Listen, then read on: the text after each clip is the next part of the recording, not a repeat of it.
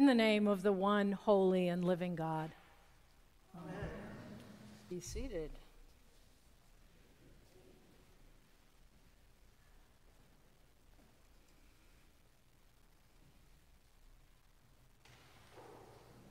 Teacher, which commandment in the law is the greatest? You shall love the Lord your God with all your heart and with all your soul and with all your mind. The first and greatest commandment, and the second is like to it. You shall love your neighbor as yourself. I dare say this is in the bones of every single person sitting here. It's in Matthew which we just read, or I just read. It's in Mark, it's in Luke. And this is a response that Jesus is giving to the test or the challenge of the religious leadership and the scholars of Torah law. Now, when I turned my heart back to Christianity in my 30s, I had this very strong idea that this response of Jesus to love your neighbor as yourself that this was radical and new, that he was putting up something brand new for the Pharisees, for the religious leaders of the temple, and that it was a big aha for all of them. Was I ever wrong?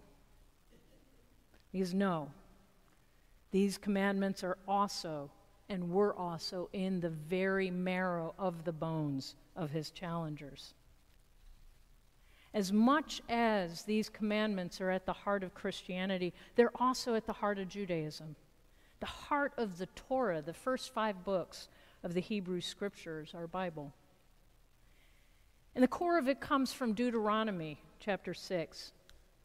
Hear, O Israel, the Lord our God is the Lord alone. You shall love the Lord your God with all your heart, with all your soul, and with all your might. And this set of religious leaders would have known this intimately because it's at the heart and part of the daily prayer they would have been praying twice a day, in the morning and the evening, the Shema. And the second commandment is in Leviticus, which was our first reading, reading this morning the Lord God is speaking to Moses on how to be holy. And the passage ends with You shall love your neighbor as yourself. I am the Lord. So when Jesus declares this, he isn't declaring something brand new.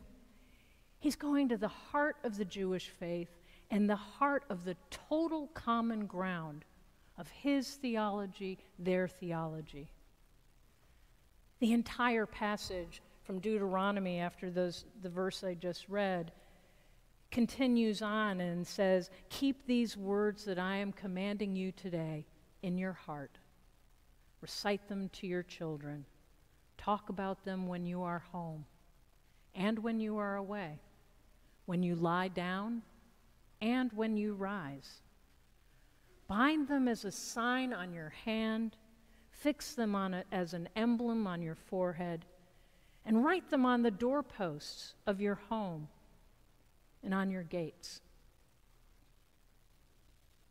If you've walked into Jewish homes or have a Jewish background yourself, probably seen mezuzahs on the doorpost, the entry to the home, and sometimes at the entry to rooms. And inside those mezuzahs is this passage from Deuteronomy common ground. That's where Jesus goes when there's this great challenge. He's laying out, I am with you. My heartbeat is your heartbeat. There's a famous story of Hillel, the great Jewish uh, religious leader, sage, and scholar who lived about 100 years before Jesus, died right before Jesus was born. And the story goes that he was challenged by a Gentile. And this person said, Repeat the entire Torah on one foot. And if you do, I'll give my whole heart to worship God. What was Hillel's response? Well, he lifted the foot and said, Whatever is hateful to you do not do to your neighbor. That is all the Torah. The rest is commentary. Go study. Jesus, at this moment in the temple, is weather, has been weathering challenge after challenge. Matthew's gospel, he's already walked into the temple, and if you've been here in recent weeks, we've heard some really challenging passages where the religious leaders are pushing him, and he's somewhat stumping them. But it all concludes right here with Jesus saying, We're the same. This is God, this is love there is common ground. This greatest commandment wasn't revelatory, it was resounding agreement. And I think that here there's an enormous lesson for us in how we engage with difference. How do we encounter challenges to us? I remember in the early years of the Trump presidency, as both sides of the political divide, which is now more like a chasm, was getting entrenched. I remember hearing stories on NPR about a whole program where people from either side, or one from one side, one from the other, were being paired up and invited to have a conversation. And the conversation wasn't, well, I believe this and I am this politically conversation was around where were you born? What's your family like? What's the arc of your life been like? And in interviews with the people on each side afterwards, they talked about the surprise of seeing each other, essentially seeing each other's humanity. Common ground. Instead of test being responded to with another test, pushback to pushback. There's the test and the response of, hey, I'm with you in love. Finding that common ground, that common spiritual ground, emotional ground, the ground of the mutual heartbeats. So I want to invite us all this morning to take a different step with this passage than we usually do. We usually go to the place of how do we do this loving of our neighbor? How do we love neighbors that are irksome? Those are really worthwhile questions. A challenging question, not simple to do. And Luke's gospel actually goes there, but that's not what we heard this morning. Luke's gospel has this great commandment the great commandments told, and immediately it's followed with the story of the Good Samaritan. So when we get to Luke, we can talk about how do we love our neighbors. But this morning, I wonder if we maybe be bold enough to put ourselves in the position of the religious leaders in the temple. These are religious leaders who have deep faith and believe that they're living into that faith. And that faith is held up within the context of Roman occupation.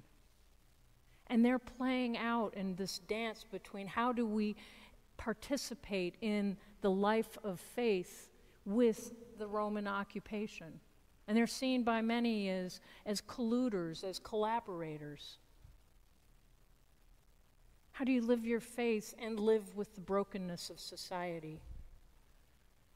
So I think if we pop ourselves for a moment and take that brave step into the seat of these religious scholars and leaders, we can identify with this because we are in a society that is unjust.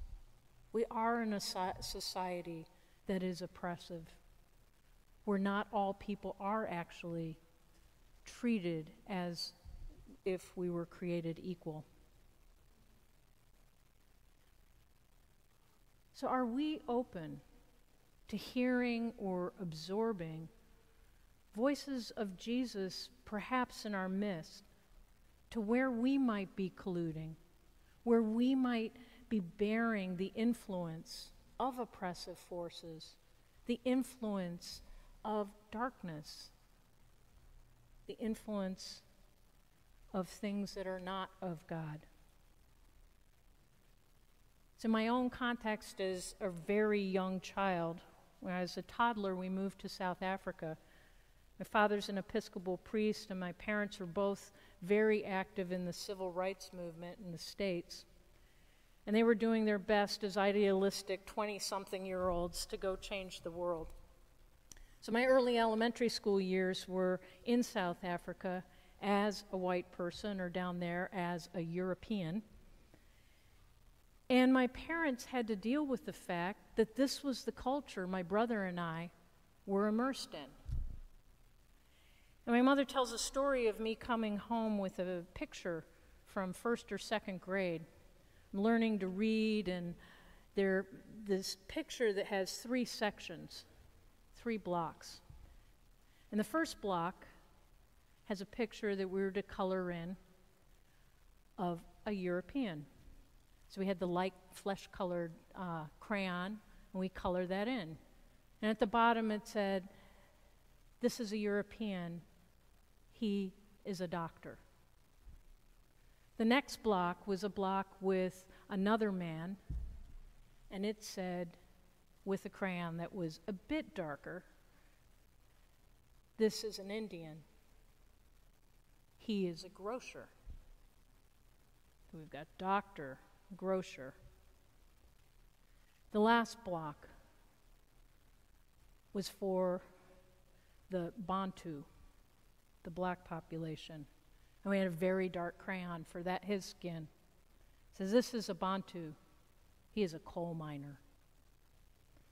I brought this home and my mother tells of that being a moment of the shock of how deeply ingrained the culture might be in her children. So, the way she countered it at first was to bring out pictures of when I was a toddler in the States and played with a neighbor who was black and whose nickname was Tiger. So, I even to this day have the image of these pictures of little me playing with little Tiger in the backyard, sitting on our little blankets. My parents invited the gardener who worked at our house to bring some of the youngsters in his life.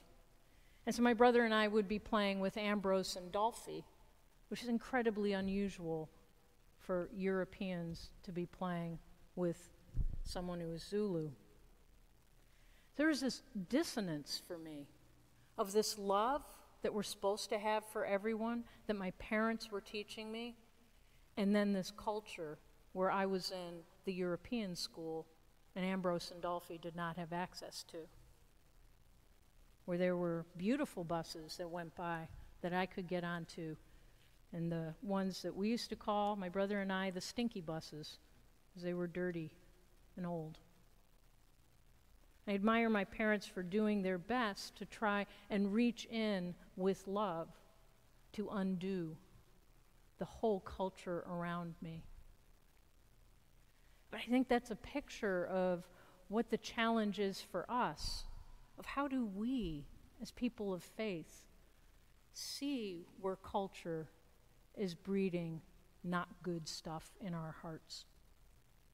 His love's, God's love is bigger and more powerful than the forces of evil in the world, the forces of injustice, the forces of discrimination and oppression forces of exclusion. Loving our neighbor is about what are we willing to do for others? And here, in a sense, it's what is God willing to do for us?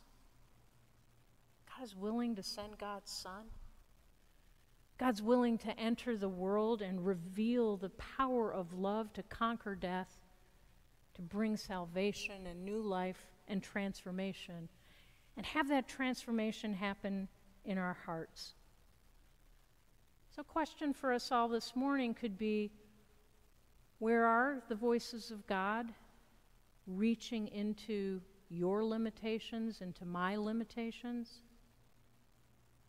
Reaching into ways we hurt others, way we hurt ourselves, ways we may be preaching, participating with the modern day incarnation of Roman occupation. The first reading in Leviticus before it winds up to the love your neighbor is a list of a whole lot of do nots. Don't render unjust judgment, don't slander, don't hate in your heart. And we can think of those things as proactive things to do. But what if we flip it and say, Where are you, maybe? Rendering unjust judgment. Where am I? Where are we? Holding maybe some hatred, some resistance. Where is there something calcified in us or some things calcified in us that are in need of God's love, that are in need of new life, of liberation and transformation?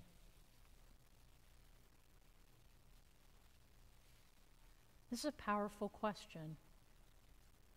And as a way to think about this passage a bit differently than we usually do.